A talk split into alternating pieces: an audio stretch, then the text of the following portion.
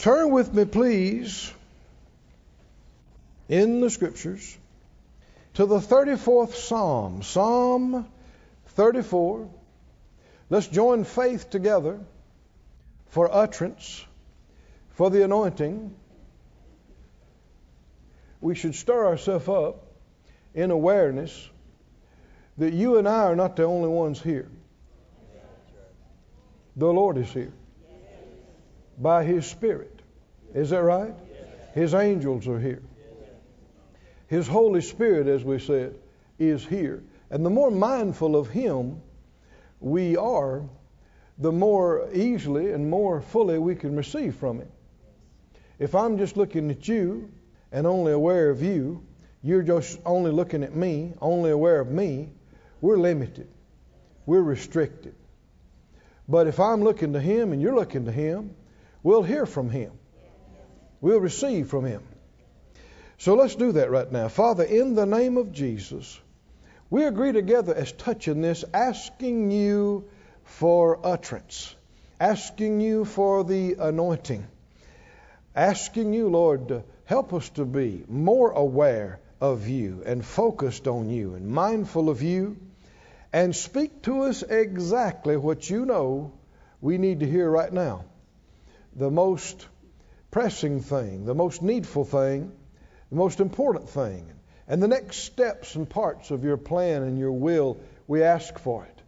And hearts and minds that can receive it, discern it. And thank you, Lord, for answering our prayers before and this prayer and revealing yourself to us and showing us what's you and what's not you, what's right and what's not right, what's God and what's just men. Thank you for helping us to grow up in you and get free from being tossed around and misled and, and carried astray, but established in you and strong in you and used of you to be a blessing in this earth. We thank you for it. We believe we receive it in Jesus' name. Amen. Amen. Amen. Psalm 34. You go in there? Y'all going to help me, right? You. We prayed the prayer. We released our faith. We're having fun in church today. We're, we're doing good. We're, we're blessed. Blessed. So blessed.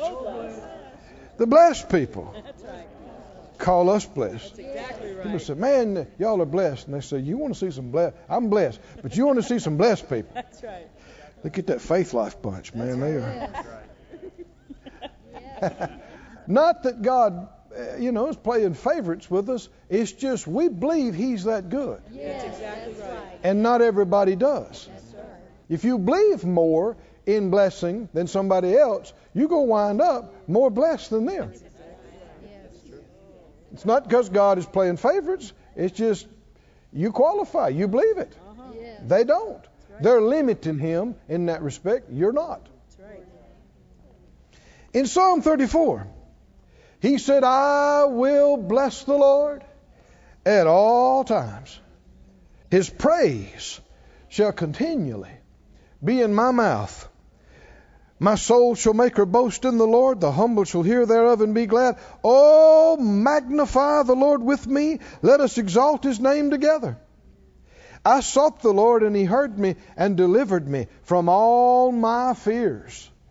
If you're delivered from all your fears, what are you? You're fearless. They looked to him and were lightened, their faces were not ashamed. This poor man cried, and the Lord heard him and saved him out of his, all his troubles. What kind of troubles does a poor man have? Poor troubles. Is that right? And if you got delivered from all your poor troubles, you ain't poor no more. I know everybody don't believe that, but they won't be bothered with it either. Exactly. It's just what we were talking about. If you don't believe it, you're not going to experience it. The angel of the Lord encamps round about them that fear him and delivers them. You believe that too? There's some folks don't believe in angels. So they have problem after problem while their angels just stand around and watch and go, I wish they believed in us. We could help them. I don't go anywhere without my angels. How about you? We, they travel with me, travel around us, They go before us and they're behind us, above us, beneath us, round about us, and they're encamping all round about us to do what? To deliver us. When we need it and as we need it. I mean, they will bear us up in their hands. They will pick us up. Lest we stump our toe. Is it Bible or not? If you go, well, I don't know about all that. Well, you you're going to stump your toe again and again. Oh, taste and see that the Lord is good. Somebody say that out loud. Oh, taste and see that the Lord is good. One translation said, experience it for yourself. You know, hearing somebody talk about something is one thing. But at some point, you get tired of hearing about their experience. And you want to have one of your own. You know, somebody's telling you about how, how good some food is. Oh, man, you ought to have some of that. That was wonderful. Well, where's that? at? right? Me taste it for myself. You know. And God's that way. Don't don't be content to try to live vicariously off of somebody else's experiences in God. Have your own. Know Him for yourself. Taste and see how good He is for yourself. Experience Him personally. Blessed is the man that trusts in Him. Oh, fear the Lord, you His saints, for there's no want to them that fear Him. The young lions do lack and suffer hunger, but they that seek the Lord shall not want any good. Thing is added there, but it, it's not just things, it's any good. Is he talking about good? He, you see it repeatedly in this psalm, which is why we're reading it. Uh, taste to see how good the Lord is. Yeah, they that seek the Lord, they that what? Need to remember that. We're going to see that again soon. They that seek the Lord shall not want any good. You need to say that out loud a few times. They that seek the Lord shall not want any good. Say it again. They that seek the Lord shall not want any good. Who's not going to want for any good? They that what? Seek the Lord. Keep that in mind, please. And he went on to say, Come, ye children, hearken to me, and I'll teach you the fear of the Lord. What man is he that desires life and loves many days that he may see what? Good. See, he keeps talking about good. Keep your tongue from evil and your lips from speaking guile. Depart from evil and do good.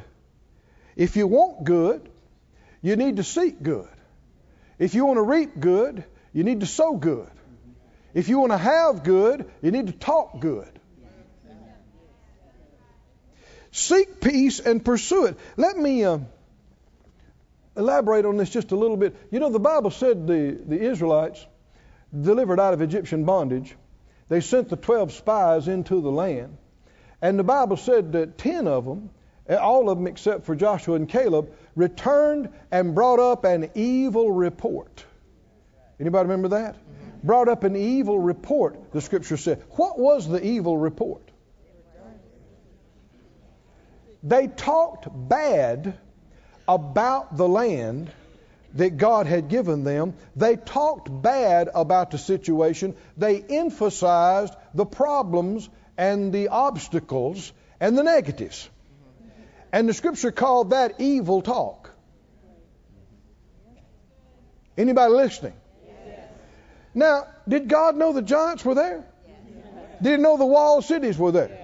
But does he already have a plan to take care of the walls? Yes, sir. We saw it at Jericho. Yes, sir. Right? Does he already have a plan to take care of the, the giants and their iron chariots and, and everything? Yes. Yes. He's not, he's not trying to work up something or he has the plan.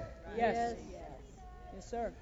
But the thing that hindered them and caused that whole first generation to not make it, not go in, they talked evil. They believed evil about that. They talked evil about themselves. We're nothing. We're just grasshoppers. Mm-hmm. We can't do it. Mm-hmm. Somebody say evil talk. Evil talk. If you want to have good days and see a bunch of them, you can't talk like that. I tell you what, I, you know, I just turned 45, and I guess I, my good days are behind me now. I'm just falling apart. This ain't working like it should. This is not working like it. That's evil talk. I said that's evil talk. And how many of you talk like that? You're not going to make it as far as you could have. At some point, that's going to take years off of your life. Not maybe. It is. The Bible said, life and death is in the power of the tongue. Is that right? It is. So we must control ourselves. I know you'll be tempted to. All of us have flesh and feelings. You'll be tempted to. There'll be times you'll have to bite your lip to keep from talking about how bad it is. But if you believe in God and you believe the Bible and you believe in spiritual principles, you'll just get a hold of yourself and say, I am not going to talk that. Amen. When the giants are right there, I know they're there. But the giants alone is not what kept them out of the promised land. Because the next generation came right over them. Is that right? Came through them, proving it could have been done a generation before. It wasn't the walls that kept them out. It wasn't the giants that kept them out. It was their fear and their unbelief, evidenced by their evil talk. Talk good over your family. Talk good over your kids.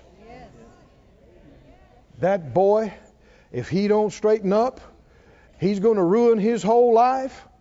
You watch it. That, if she don't quit what she's doing, running with that crowd, I mean, she'll be in jail. They'll be in reform school. You, if they got problems, they already got enough stuff working against them. That's right. You need to put some, some words working for them. There's not that many people that believe like we're talking about.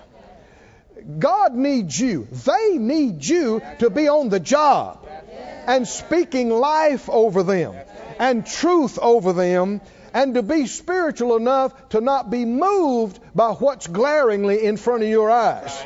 Oh, yeah, there's problems there. There's giants there, so tall, how could you miss them? There's walled cities, they're giant. How could you miss them? But how many understand faith people don't talk about the giants? They don't talk about the walls. They don't talk about the symptoms. They don't talk about the sins. They don't talk about the failures. They don't bring up an evil report. They agree with God. Like Joshua and Caleb, they said, Hey, hey, this is a good land. It's a good land. Look at these grapes, buddy. Look at this. And it's ours. And if God's with us, and He is, then they are bread for us. This is a piece of cake, man. We can do this. Come on, get your sword. Let's go.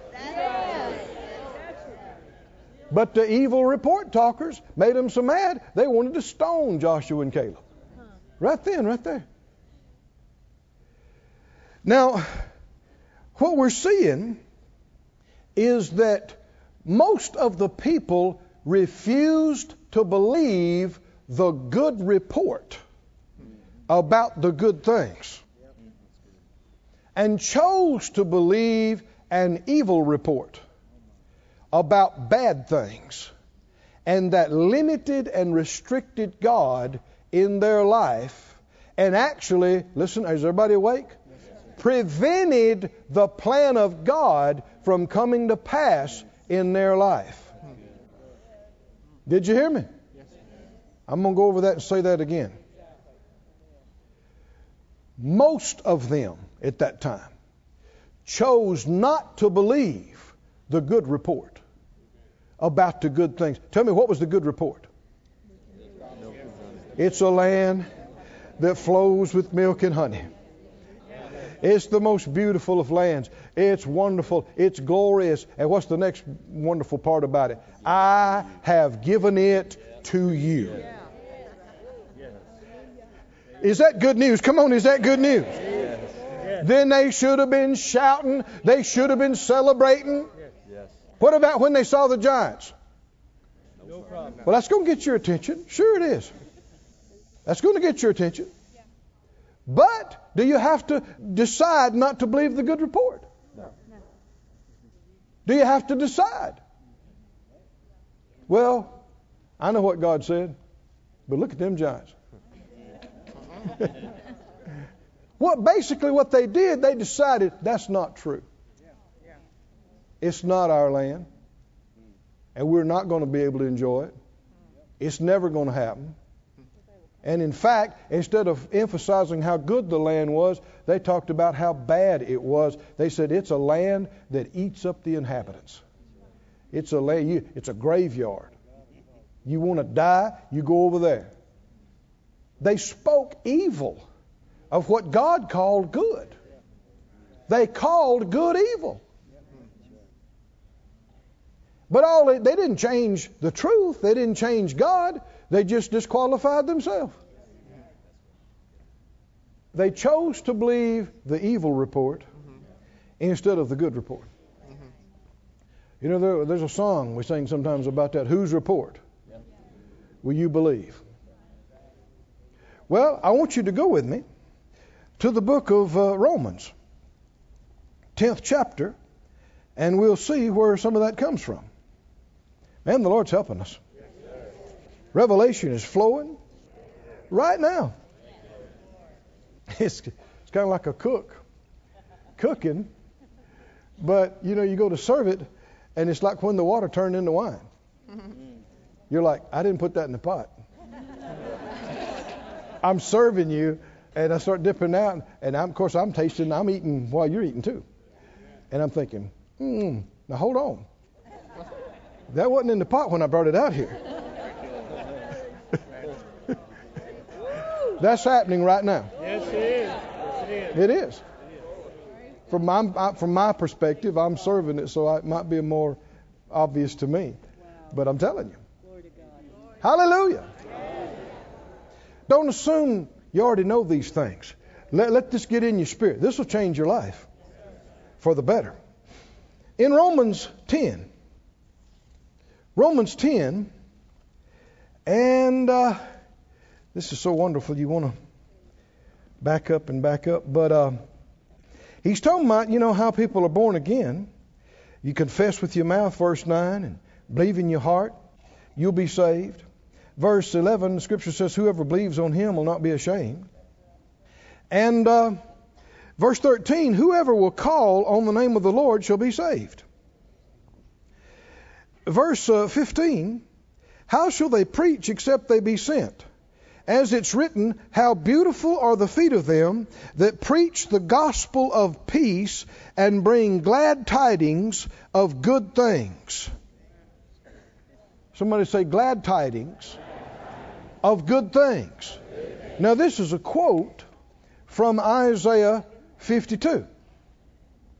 And you'll find this, the writers, which is the Spirit of God through men, the writers of the New Testament assume repeatedly you know the old. And you do yourself a big disservice by neglecting the Old Testament because it is also the Word of God. And uh, this is a quote from Isaiah.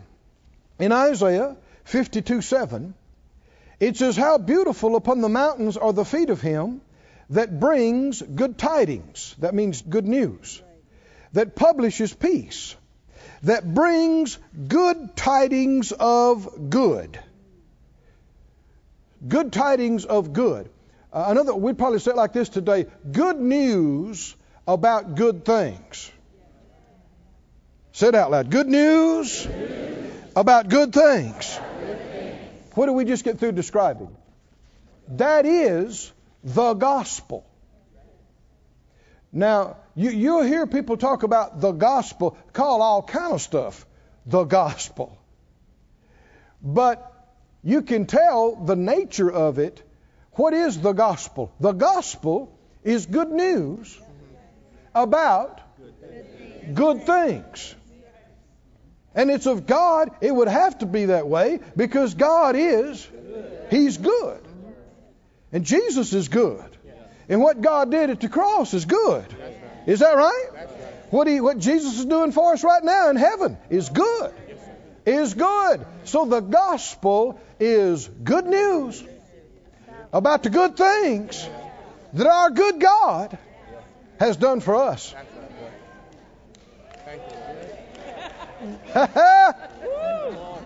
That's worth combing your hair and coming to church for a ride. Right there. Come on, somebody say it out loud. The gospel is the good news of the good things our good God has done for us. Good news about good things. hey, hey. Back to Romans. He said, How beautiful are the feet of them that preach the gospel of peace and bring glad tidings of good things. But they have not all obeyed the gospel. Not everybody has received the good news about the good things. For Isaiah said, Lord, who has believed our report? A lot of people have chosen not to believe the good report and have chosen to believe an evil report. Not a few. Just like it was in the days when the first generation of God's people were delivered from Egyptian bondage, that scenario is happening repeatedly, generation after generation. You'll have masses of people who, even though they hear the good news, they choose not to believe it. They choose to believe bad news about bad things. And they are negative souls. And they dwell on it. And think they're correct because it keeps coming to pass in their life, their fear and dread of the bad things, not realizing they could be experiencing good things if they'd believe the good news. Hallelujah. For every bad report the world can throw at you, God's got some good news. Is that right? To counter it if you'll believe it. Somebody say, good news about good things. but it's a choice as to whether you believe it. But not all have obeyed the gospel. Not all have obeyed the good news. Many, when they hear it, it's just too good for them. It is. God's too good for them. They decide it's not real. The good news is too good for them. And they decide, well, I live in the real world. Can't be going on about all these fantasies. The real world's ugly. Real world's mean. It's going to get you one way or another. Are there any negative souls around us? And in the church? And amongst preachers? I'm having several thoughts at the moment. Go with me to Matthew, Matthew, the seventh chapter, and notice this Matthew 7 and 17. He said, Even so, Jesus said, Matthew 7 17, every good tree brings forth good fruit, but a corrupt tree brings forth evil fruit. Evil, now, when we hear evil, sometimes people's minds run off on tangent, but you see it used repeatedly as the opposite of good. A lot of times, instead of evil in our modern vernacular, we'd probably say bad. Good and bad. Good and evil. He said, Every tree that brings not forth good fruit is hewn down and cast into the fire. Wherefore, by their fruits you shall know them. Is God a good God or not? Evil comes out of evil. We talked about this on our, our, first message here. God is not the author of evil. Now, some phrases and some verses people don't understand because, and to me, this, this clears it up. First Timothy says this, I believe it's 4 4. So it says, everything created by God is good. Everything created by God. I would add this phrase, in its original form. Did y'all hear that? in its original form. When God created it, remember our first message? We camped out on this in Genesis. God made this, what did He say? Is good. He made this, what did He say? Is good. He made this, and everything that He made, behold, it was very good. There was nothing evil in God's original creation. Nothing.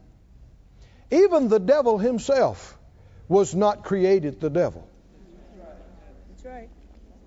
And what men have done, and what the enemy have done, and fallen angels have done themselves, distorted God's original creation.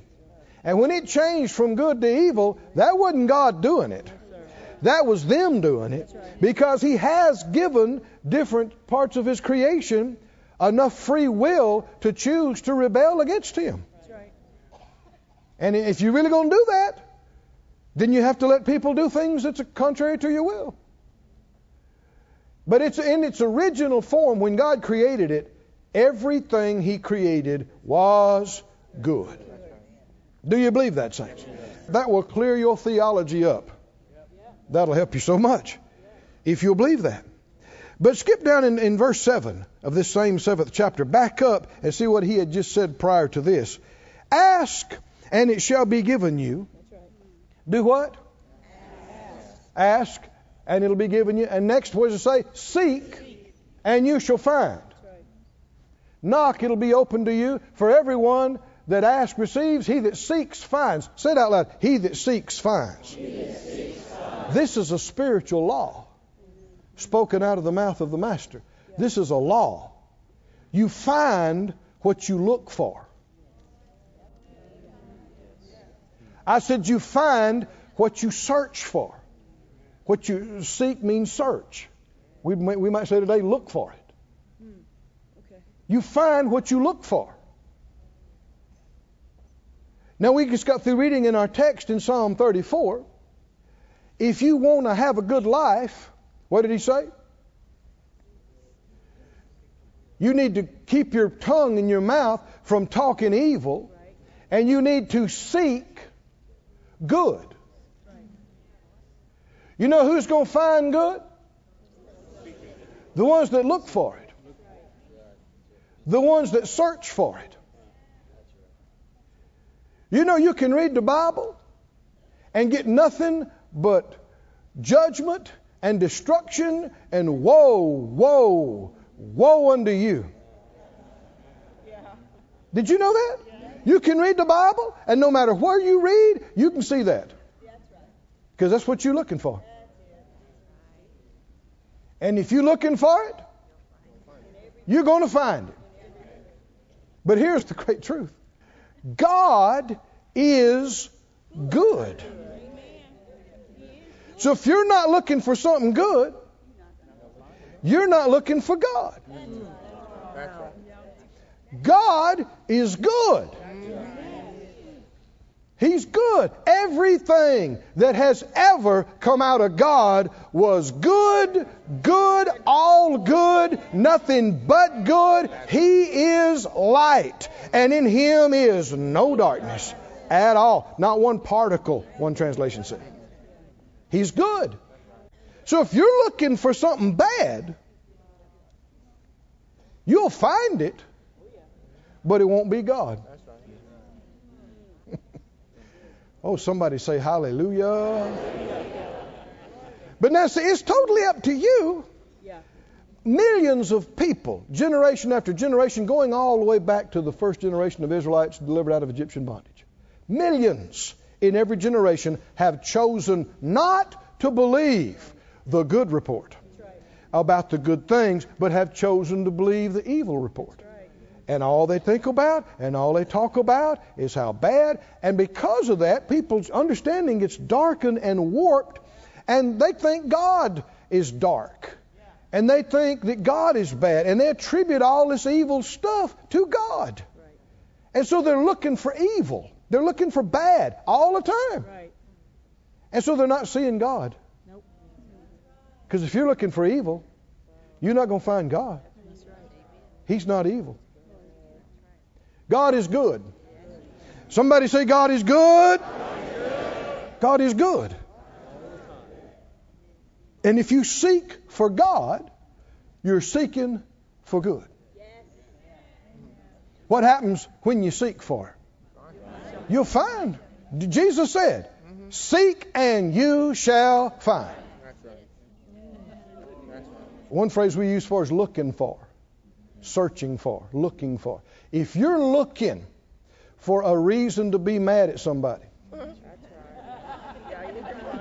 if people are not so hot, you won't have to look very hard. You'll find it. Even if people are great people, you may have to look a little harder, but you'll find something. To be mad at them about, to be upset about. If you're looking for it, you will find it. If you're looking for a reason to quit, what will happen? Maybe you didn't find it today or next week, but if you keep looking for it, you will find a reason to quit and you will quit. If you're looking for something bad, you're going to find something bad. And in a world full of bad stuff, that's the easy route. That's the lazy man's way. Yes, sir. It takes faith Uh-huh. to push back the bushes That's right. Yes. and say, There's something good out here. Right. I know it is. There's something good in this dark place down here. I know it is. And by the help of God, I'm going to find it. He's going to show me. You might not see it all today or next week, but how many know, according to Jesus, you keep looking for it, you will find it.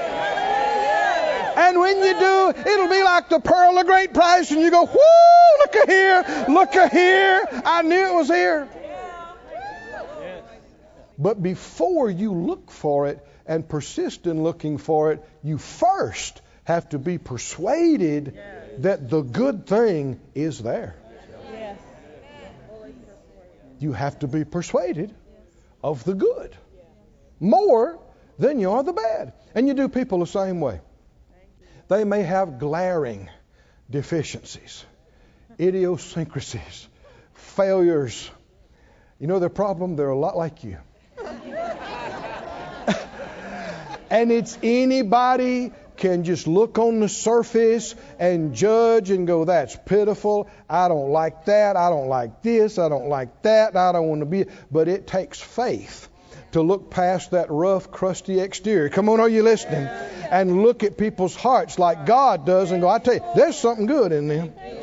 There's something good in there. I'm telling you, there's something, there's something really good in them. And you know, if you look for it, I said, if you look for it, if you look, what, what if every husband and wife was looking for the good things in their spouse? I know it's there. That's right. I know. And even if you're aware of some good things, you believe there's more good things that I hadn't seen. And waiting, just waiting past some of the bad stuff, you know, yeah, it's there. Okay, push that aside. You know, yeah, okay, just push that aside. Uh, there's bad everywhere in the world, but I'm I'm not a child of the bad. I'm a good child, full of the goodness of God, made in the likeness and image of my good Father. Is that right? And I'm looking for something good. You know that that's what the Lord was endeavoring to minister to the body of Christ through Brother Oral Roberts many years ago. Something good is going to happen to you today. That's right. That's right. Now you need to take that for yourself and go, something good is going to happen to me today. That's right. And so then you're looking for it, which means you're in faith. I said that means you're in faith. How many people are looking for the bad? And then when something shows up, I knew it. I knew, I knew. I was just waiting for the other shoe to drop. I knew. Well, you, they were believing for it. They were looking for something bad and worse. So they're not even surprised when it comes. Mm-mm. I'm looking for something good. So I'm not shocked when something good happens to me. I'm happy about it, and God always does it in ways you didn't think about, but you're not shocked that something good happened. You were expecting something good to happen, you were looking for it. Exactly. It changed your whole life. Oh. Instead of getting up dreading to go to work, dreading to go to school, you get up excited. Something good. That's right. And then when it happens, right? That's right. Everybody else said, well, they said something good was going to happen. They said it. They said it. Hey, hey. Is it true that if you look for it, you will find it? Well, then smart people would do what? They would quit looking for the bad stuff and start looking for some good. Because you're going to find what you're seeking after. Go to Hebrews 11, please. Mm, hallelujah. You see, when the Israelites sent the spies out and they came back and ten of them brought up an evil report, that didn't, the spiritual cause of that didn't happen that day. They had been like that, possibly all their lives. It just was an opportunity for it to come out. Do you know you can be in the midst of a move of God and miracles and great things happening all around you and be just as negative as can be? Do you know that? Yes, sir. You know, God gives somebody a brand new $100,000 car, and, and you go, I saw a nick in the hubcap.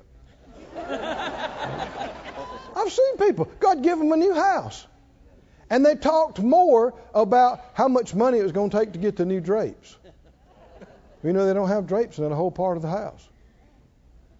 And they just talk about needing money and needing drapes. Negative souls. You should be shouting about your new house. Is that right? Right.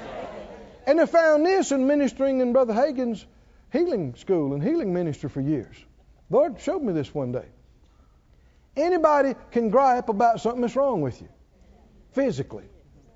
And, you know, our bodies are not perfect in the sense of flawless physically. None of us. Our bodies have been affected by the curse in this earth. Even you, you see so, a, baby's born, they go, the p- child's perfect. Actually, no. If you take a microscope, you measure everything. This eye's a little bit bigger than this eye. This foot's a little bit. co- uh, Y'all know what I'm talking about? We've been altered by the curse. And because of that, and people not living, you know, exactly like they should, you know, how many of you think you have always perfectly followed the direction of the Lord in your diet, in your exercise, in your sleep, and all these things? Well, you violate natural laws for decades. That can affect you too, and that's nobody's fault but yours. But anyway, if you got something that's not working quite right, it, you can focus on it. You go, my finger, my finger hurts, and when I straighten it out, ow! It's just, it's just not my finger, and you can become finger focused. And you go, oh, my finger, my finger, my finger, and you look around and go, their finger works just fine. Why can't my finger be like their finger? And totally forget that you got nine that work just fine. Come on, y'all listening? And ten toes, and two good knees, and two good elbows and shoulders. Don't be a negative soul. Be thankful for everything that's working. And put your faith on anything that needs to be fixed. But if you get negative, it's not going to get better. It's going to get worse. And if you start looking for problems, ow, what was that? now that's a dangerous question to ask because the devil will come immediately and supply, and he'll just go down the list and try to get what you'll accept. Oh, what was that? This is terminal disease. You'll be dead for the week. Say. No. I don't believe that. No. well, it's an incurable problem. You're going to be devastated and incapacitated. No, no, no. And he'll just go down the list until he'll get you to accept something.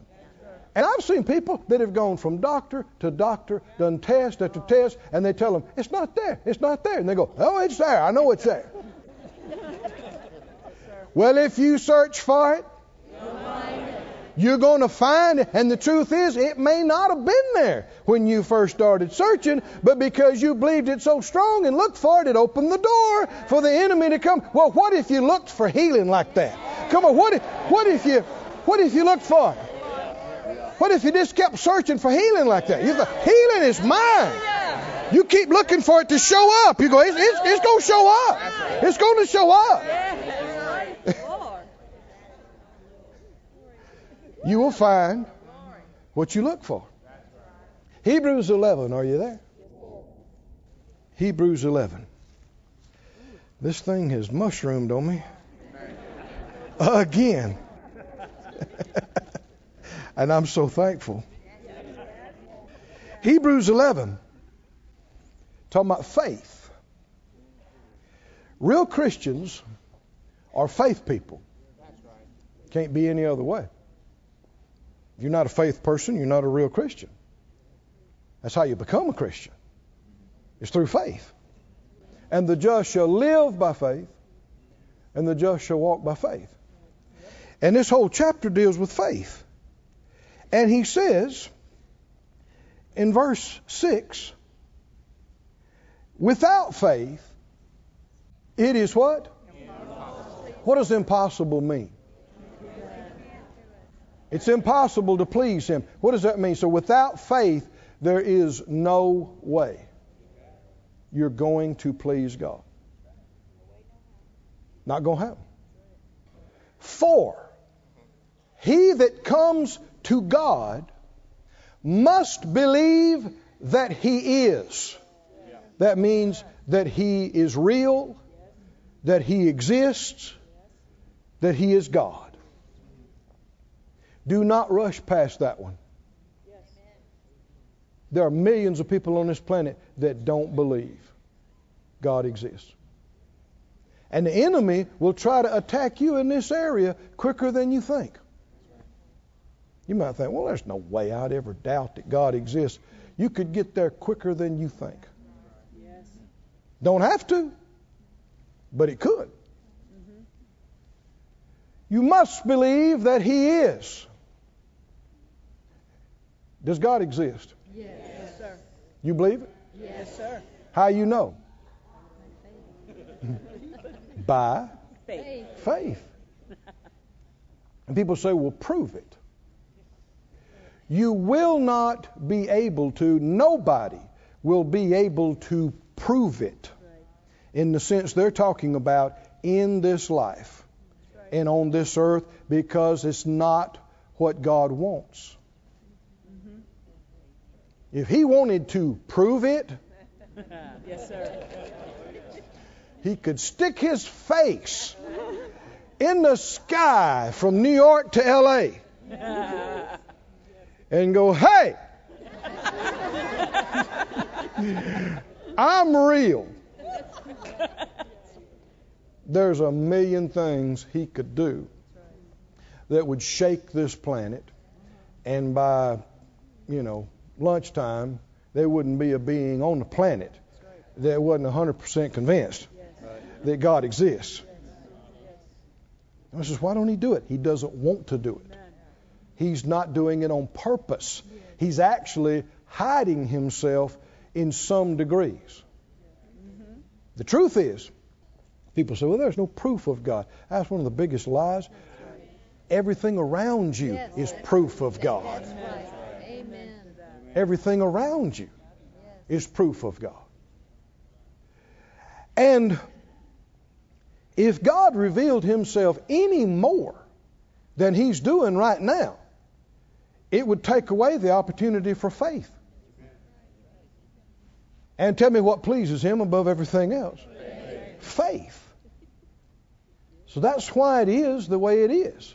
That you don't see him with your eyes, you don't touch him with your hand. And it's up to you and I. It's our choice. You hear sometimes people say, "Well, I just I can't believe in that." That's not true. You could believe if you would. but you choose not to. And the big problem is a basic dishonesty with unbelievers. Not my idea. Read Romans 1 real carefully sometime. And it says that God, even His eternal power and Godhead, has been revealed in what He has created. Right. Yes.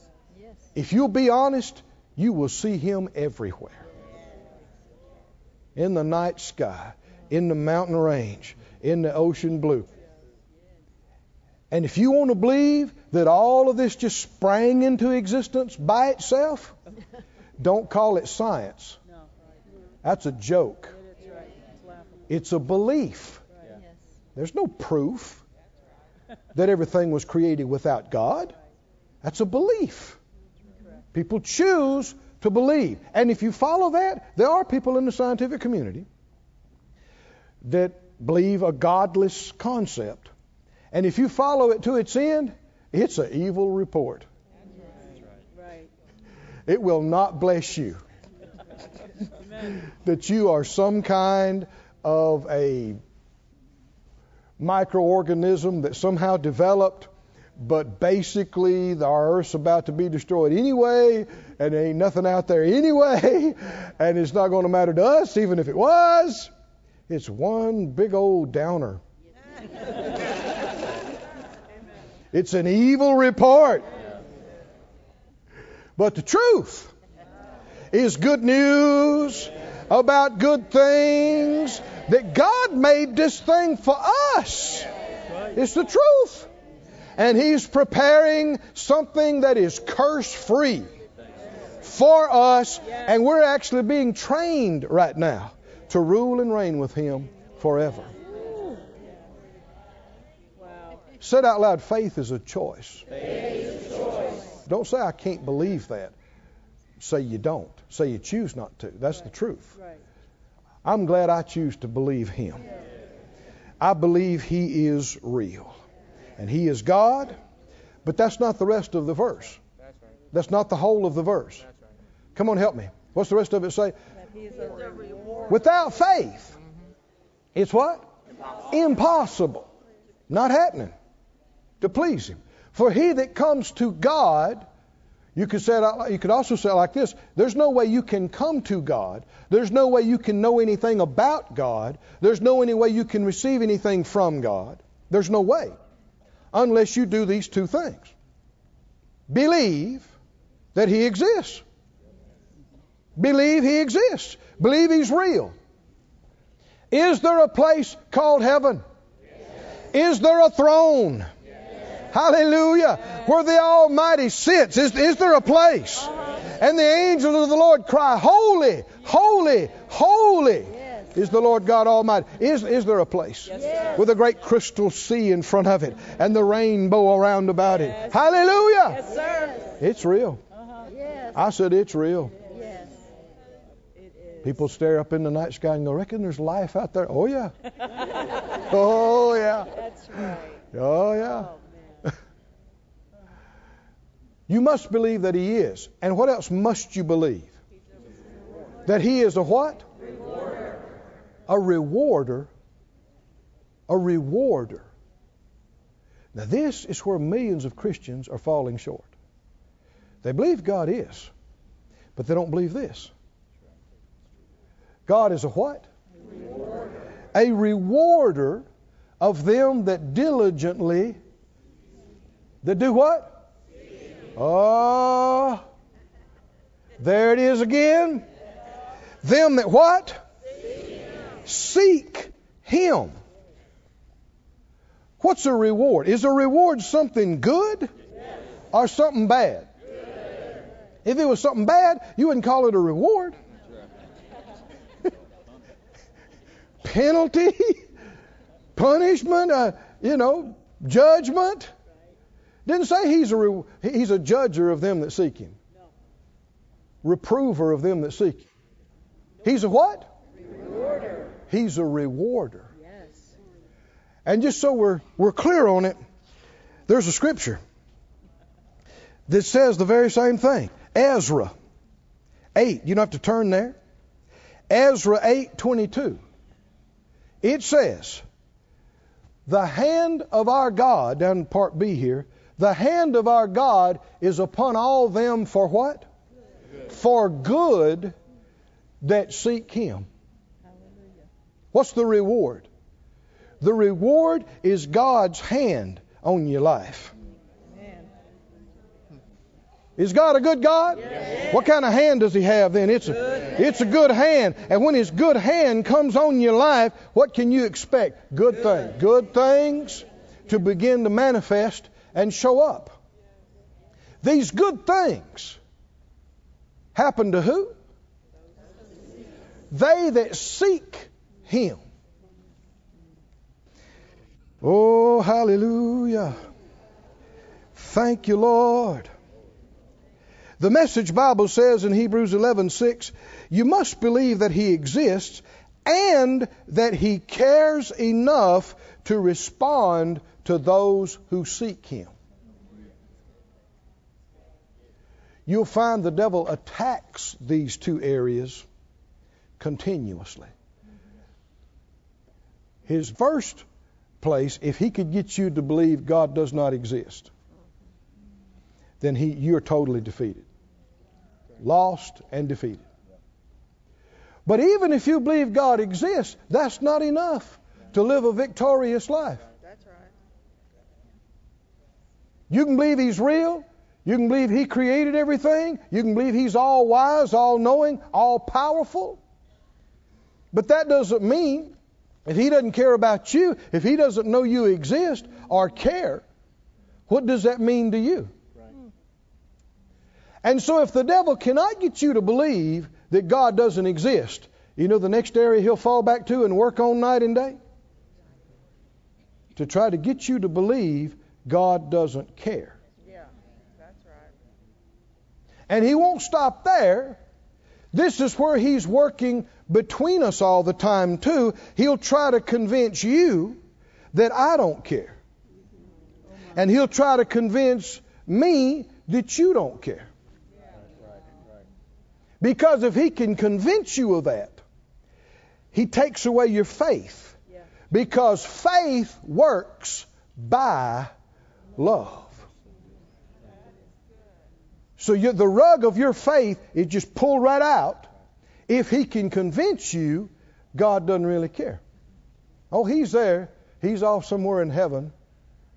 But he, you know, what would he care about me and what I'm doing? How would he even know? But the Bible says something different. God so loved. Yes. Somebody say loved, loved, loved. He so loved the world. Somebody say he loves us. He loves us. He so loved the world that he gave his only begotten son that whoever believes in him should not perish but have everlasting eternal life. Has God proven his love to us? Has he? Has Jesus proven his love to us? And yet, many, many Christians are trying to get him to prove it again and again and again while they reserve judgment to see if he really does. And the truth is, no matter how much of God is manifested in their life, they have chosen not to believe the love. They've chosen to believe the evil report.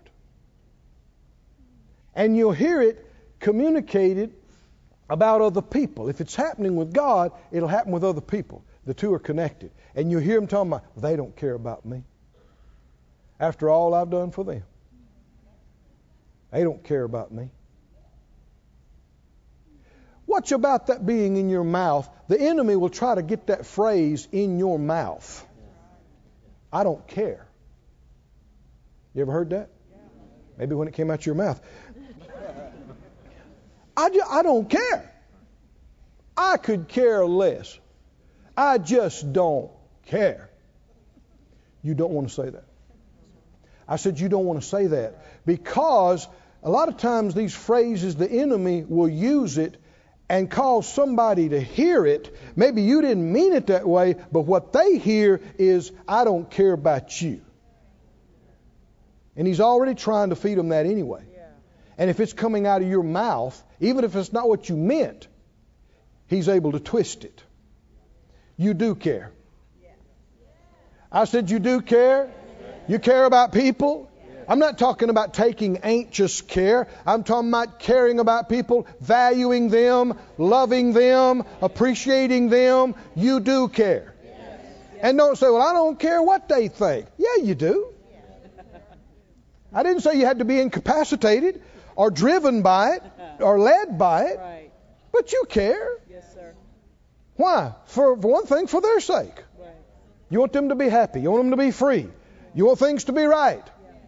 Somebody say, We care. We care. Care about people.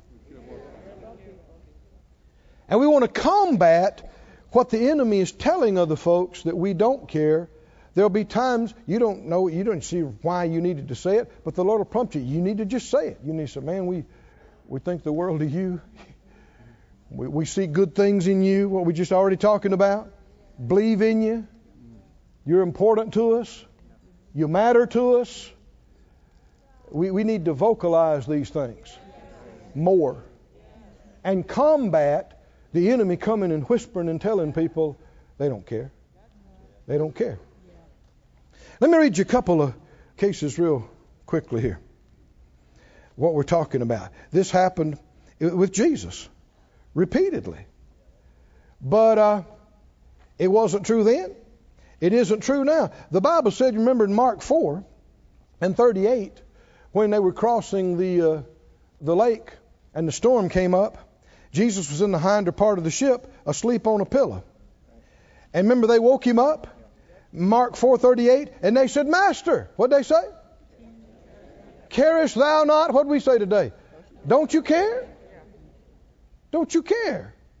Where'd they get that idea? Where'd that come from? Did Jesus do something to make them think he didn't care? So why would they say that? Why is what he's doing proves that he doesn't care? The man's getting a nap. He ministered. Now, now you laugh, but this happens all the time. They are not doing one thing against you. Taking a nap. Not even thinking about you maybe at the moment. Not thinking about anything. And yet, this person's embroiled and upset. They don't care. They don't care. They, why? Because if he cared, he would be awake and he'd be doing something. Listen, friend.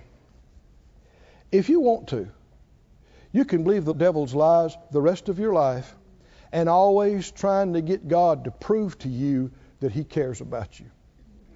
And if you do that, nothing will ever be enough.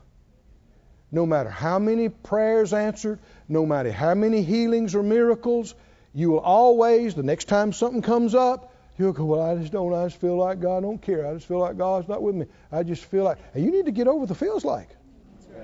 Yes, sir. Because feels like ain't the truth. Right. Just because you feel like something, that don't make it true. All right? The truth is, he does not need to do one more thing to prove how much he loves you. He did it. When he was born a human being, come on, are you listening? When he went to the cross, when he bore your sicknesses and carried your pains and took the punishment of your sin, he proved it once and for all. And to doubt it, to question him, doesn't mean he needs to prove anything to you. It means you need to quit doubting his obvious love for you. Yes. Quit believing lies. And do the same thing with other people. Now, people can fail. And there are cases where people don't care as much as they should. But don't just assume that's the case. And especially if somebody has been there for you and done things for you repeatedly, do not let the first little thing that crosses your mind cause you to go, well, they don't care. They don't care. They don't care. You, that, that's you being unthankful. They've been there for you repeatedly. Why do you just assume they don't care? When it comes to that kind of thing, you need to be a doubter. People say, they don't care about you. You go, I doubt that. well, they said this and they said that. Well, maybe they had a reason why. Maybe who knows? I've said some dumb stuff myself. Sir. But I'm not going to just assume Right. they don't care about me. I'm not. Don't be quick to believe the devil's lies. Be a little hypersensitive, ninny baby. Did anybody look at you crossways? You see the thing they got upset about? He's not doing what they think he ought to be doing for them. And in this life, there's going to be some things that don't go the way you thought they would. Listen to this, friend. Death, dying, is not the worst thing that can happen to the person. Dying is not the worst thing that can happen. You, you see people get all upset. Somebody died, and they go, "Well, I, I prayed and I did this and I did that, and they died," and and and they're questioning God. Well, God, don't you care? That's an evil sentiment. There's stuff you don't know, and it ain't over. I said it ain't over. And if they were saved, shout for them. Be happy, right? And there, are going to be some things happen you don't understand and you don't know why. And there are going to be some things you prayed and you tried to get to happen and it didn't happen. Let me tell you what you don't do. You don't question God's love. Yes. You admit that you don't know enough to fill the bottom of a thimble compared to Him. You admit, right? Yes, sir. But you hold on to it. And you say, I don't know this and I don't know why that, but I know this. That's right. Right, that's right. Yes, sir. He loves me. That's right. He will never leave me. He will never forsake me. Amen. I believe the love that He has for me. And He has something good for me. Yes. And I'm looking for it. Yes.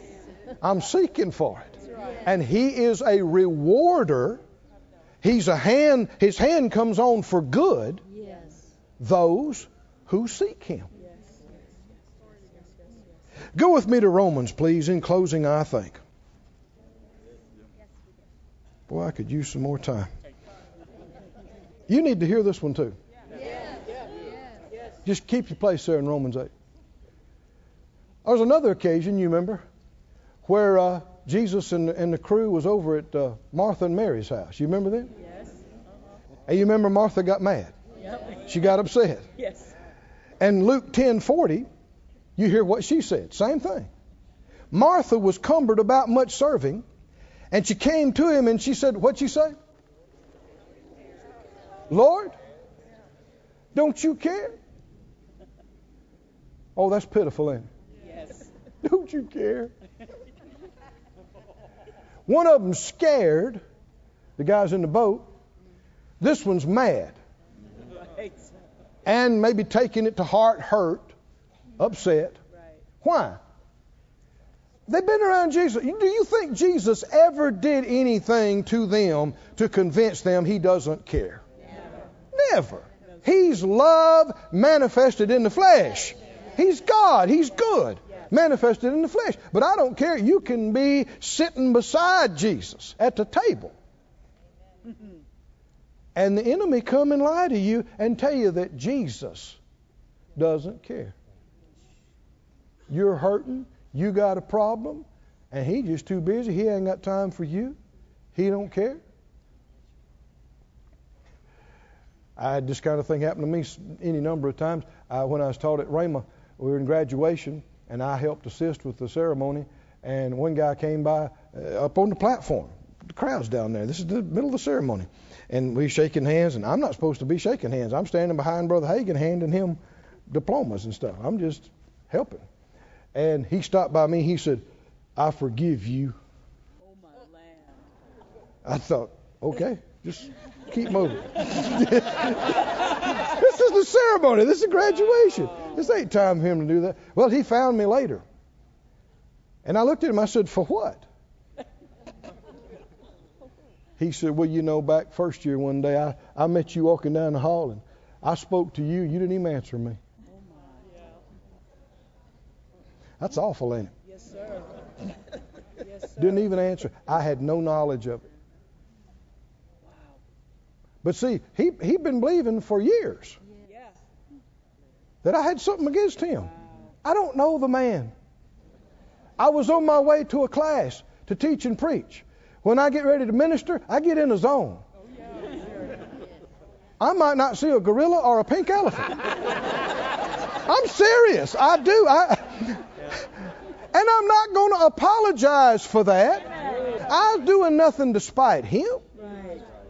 But what's sad is that chewing on him and got it, that's in his craw for two years. For, for what? Yeah, exactly. Sure. He believed a lie of the devil. Yes. I did care about him. I didn't know him, but I did care about him. That's why I'm fasting and praying, seeking God about what to teach. That's why that's why we're doing what we're doing. Yes. We do care about you. Yes. Thank you. But he decided to believe a lie. Was he looking for something bad? Yes. And he found it, even though it wasn't there. Oh, what if he'd have been looking for something good? Yes. He could have said, ah, he probably didn't even notice me. Man, he's probably in the zone. We're going to have a good class today. That's right. That's right. That's right. And he could have avoided all that junk for two years. Are y'all okay? She said, Don't you care? My sister has left me to serve alone. What did what Jesus say? Martha, Martha, you are careful and troubled about many things. Keep reading. One thing. Somebody say one thing. One thing. One thing is needful, and Mary has chosen that what? That what? What was Mary looking for? Martha was looking for something to get upset about. What was Mary looking for? She was looking for something good. Was going to come out in the ministry today through Jesus. Is that right? She's looking for something good. She's sitting there. She's ready. And he said, and she's going to get it. And it ain't going to be taken away from her. Romans 8. Romans 8. Be on the watch about the they don't care. I said, be on watch for it. Don't let the enemy deceive you. Don't let him trick you. Don't let him trip you up. Somebody say he's a liar. God does love me. And there's a lot of people care about me. They do. Don't doubt it. Believe it. Look for it. And if you find somebody that don't care about you, just don't let that bother you. Say, okay, I know somebody does. That's right. That's right. Maybe it's them. Yeah. Who said they owed me anyway? And if you find out if you won't be such a grouch and rain on everybody's parade, you'll actually have more people care about you. Romans 8, verse 28. Romans 8, 28. And we know Yes. that all things work together for good to everybody? No, no. You hear people say that all the time. When we know everything's working out for the good. No, uh-uh. No. E- Everything is not working out for the good for everybody. No, it is not. This is a specific group of people. Who's it going to work out for, for good? Them that love God? What if you don't believe in God? What if you don't believe He's a good God, a rewarder of those that. And to them who are the called according to His purpose, a specific group of people. People that are uh, responding to the call, people that love God. Keep reading. For whom he did foreknow, he did predestinate to be conformed to the image of his Son, that he might be the firstborn among many brethren. Moreover, whom he did predestinate, them he also called, and whom he called, he also justified, and whom he justified, he also glorified. Does that sound like something good ahead of you? Or something bad? Something to look forward to? Something to shout about? What do you got to look forward to? Come on, back up and read it. Say it out loud. I am predestinated for glory. That's where I'm headed. Keep reading. What shall we say to these things? If God, which a lot of people don't even believe in, be for us, who can be, we might say, successfully against us? Nobody's bigger than Him. And He cares about me. God loves me. You need to say that frequently. God loves me. He knows me. He knows my name. He knows the numbers of the hairs on my head. And He's got a good plan for me. Does He? He said, I know the thoughts. I know the thoughts I think about you. Yes. And it's good. Keep reading.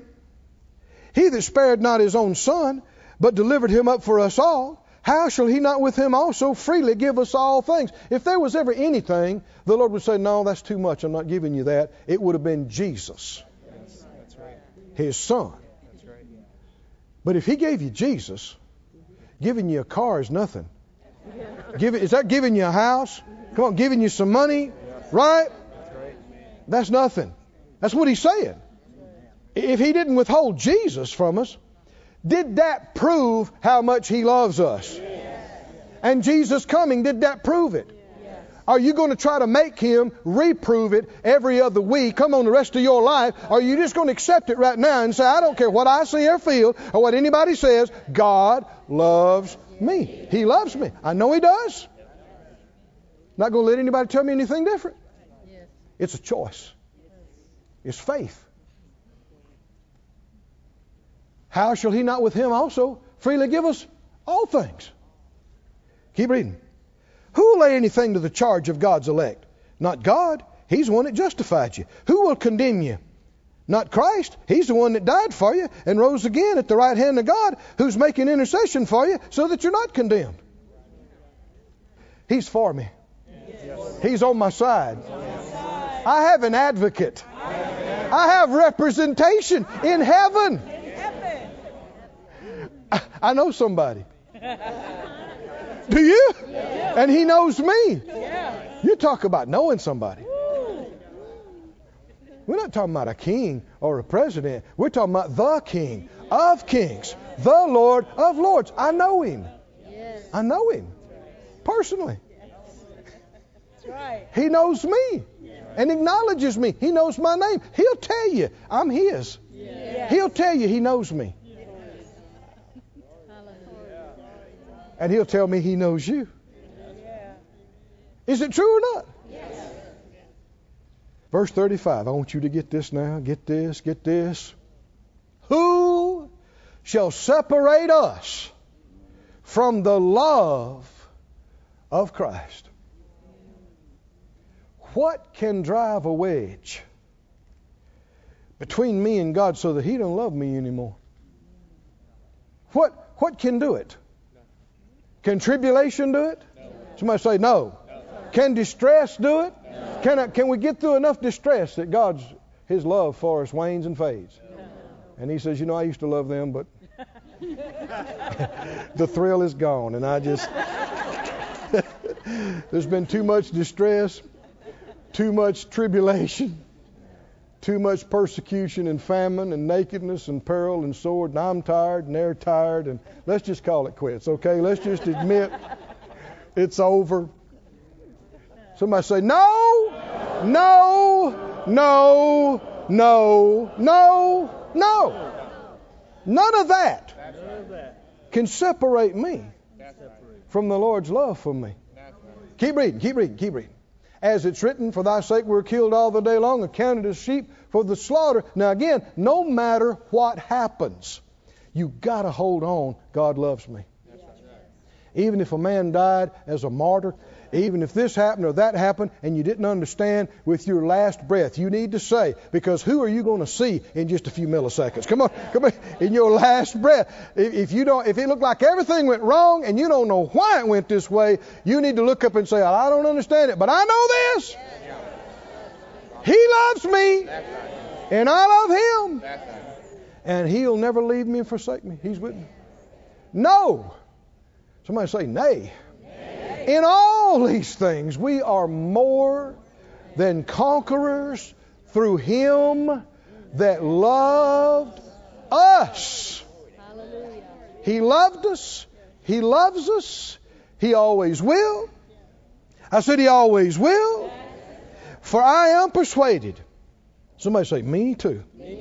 I'm persuaded, Paul said, that neither death, nor life, nor angels, nor principalities, nor powers, nor things present, nor things to come. Come on, anybody. Nor height, nor depth, nor any other thing created. Is there anything you can encounter that doesn't exist? It exists. It was created. It was created good. Maybe failed and became something wrong, but it was. It exists in one of these categories. Shall any of that be powerful enough and devastating enough to separate you so that you are no longer loved by God? You're removed from the love of God. The love of God can't get to you anymore. Somebody say, never going to happen. Never going to happen. None of it is able to separate us from the love of God, which is in Christ Jesus our Lord. Oh, stand up on your feet. Stand up on your feet. Somebody said out loud, He loves me. And I believe it. I love Him. And He receives it. Glory to God. Glory to God. Somebody say, Glory to God. Oh, say, Glory to God, glory to God, glory to God, glory to God. Tell me what you're going to do when something comes to your mind. Well, where's, where's your God? Where is He? If He cared, don't you listen to it for a minute. You reassert, you say, He does care. He does care. He does care. Now, what about your brother and sister? Are you going to be quick to believe evil about them? You should be a doubter about those things. They should have to prove it to you through multiple ways and multiple times that they don't care about you. Even if they look at you go, I don't care about you, you go, Are you sure? Are you sure? Because, you know, I thought you did. I still think you do. I think you're just upset and mouthing off. Instead of being such a negative soul, you go, I knew it, I knew it, I knew it. I knew you never cared about me. Don't be so easily duped by the devil. Separating you from people that care about you. Separating you from people that are a strength to you and a supply to you. There was a time you were convinced they cared about you. What happened? Did they really quit caring about you? Is it true they never did? Or is it true you just started believing some lies? And you got all soured and bittered. And let the Lord separate you from some great blessings that God's put in your life. Well, if you did, doesn't have to stay that way. You can repent. You can call somebody today. You can talk to somebody. You can see somebody today, this week, and get this fixed and get this out of the way. Close your eyes if you would.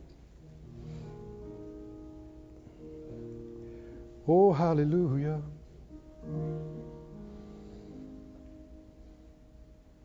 Say it out loud, Father God. I choose to never again question your love or doubt your love for me. You don't need to prove anything to me. You already have. I need to demonstrate to you that I love you. And I do. Forgive us, Lord, for believing any lies that others don't care when they never stopped. We resist the enemy. We resist his lies and choose to seek not the evil, but for the good. And thank you for helping us to find it. In Jesus' name. Oh, hallelujah. This ministry has been brought to you today free of charge by the partners of Moore Life Ministries and Faith Life Church. If you would like to help send this word to others at no charge, you can become a word sender today. For more information, visit our website at moorelife.org.